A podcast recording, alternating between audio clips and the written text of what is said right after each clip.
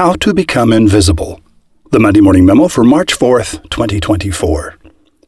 There are two ways to become invisible, and both are easily accomplished. 1. To become invisible to yourself, get lost inside your own head.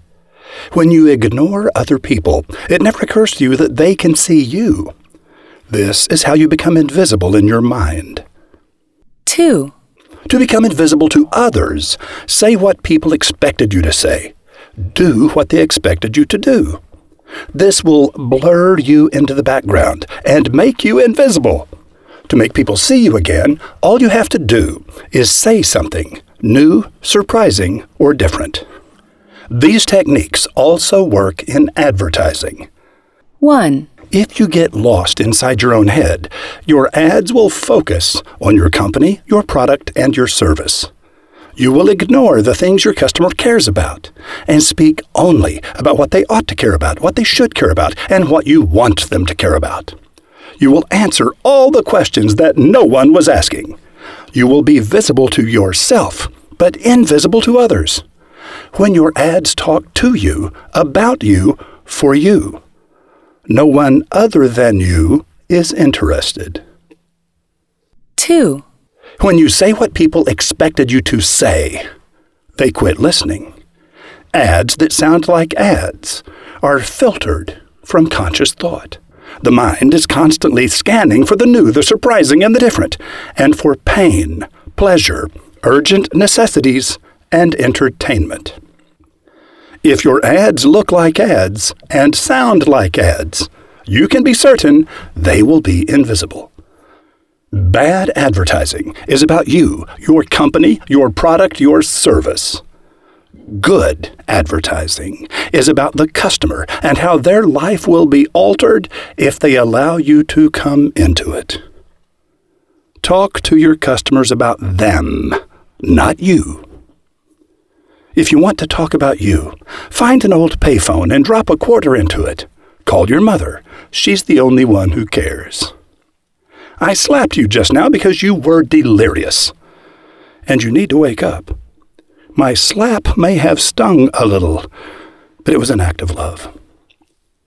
Five paragraphs ago, I said, The mind is constantly scanning for the new, the surprising, and the different, and for pain pleasure, urgent necessities, and entertainment, because these are the things that interest us. 1. The new is always interesting because it might be relevant to us. When we have judged it to be irrelevant, it disappears. 2.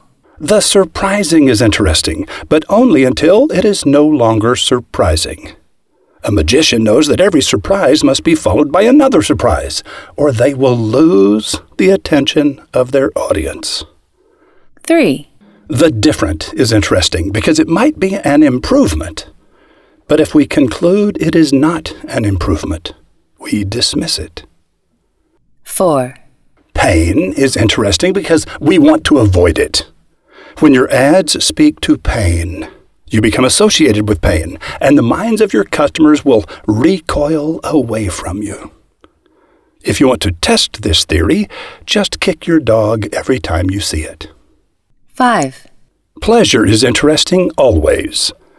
But if your statements about pleasure are not judged to be credible, your listener will feel they are being manipulated, and you will be viewed as a seducer, a conman, and a snake. 6. Urgent necessities are interesting because we need them, and we need them now. This is why so many advertisers spend copious amounts on Google ads. The problem with this strategy is that all your competitors are doing the same.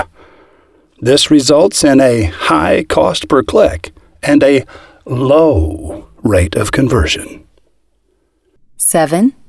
Entertainment is interesting because it allows us to escape into the lives of interesting characters.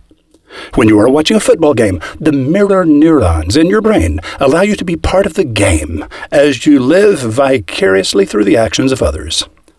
The same is true of TV shows, movies, well written novels, and interesting ads. Win the heart, and the mind will follow. But please, don't be so foolish as to believe that people bond with soulless corporations. Personalities bond with personalities. Does your company have a personality? Does the public understand how and why your company came into existence? Do they understand the forces that shaped and formed your company to become what it is today? Do they know what you believe and why you believe it? Do they understand what your company stands against and what you're trying to eliminate? Do they understand your quirks and eccentricities and do they know what caused them? When the public knows these things about you, they talk about you because they find you interesting.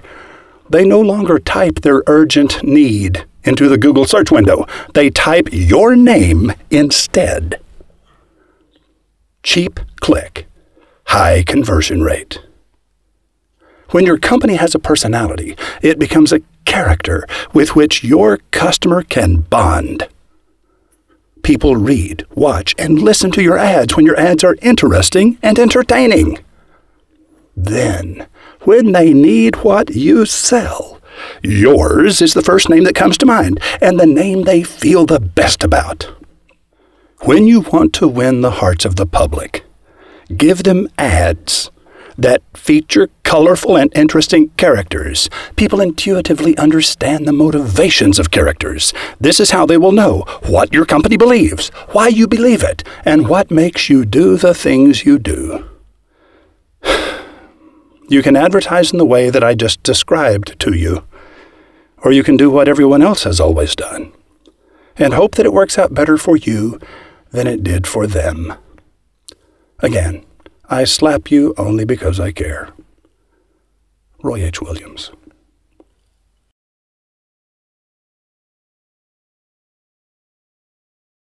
When two historians start talking, the conversation can skip across centuries like two little girls playing hopscotch. On this week's episode of Monday Morning Radio, historian Maxwell Rothbart talks with historian Ron Schaefer about how the future is looking a lot like the past. If Rod Serling were alive, he would say, Consider, if you will, two historians who looked into the mirror of time and saw the future. Or perhaps one of those little girls playing hopscotch will someday grow up to be Snow White, and Lucille La Verne is the evil queen looking into that mirror in 1937. You've seen the movie. Say it with me. Mirror, mirror on the wall. MondayMorningRadio.com.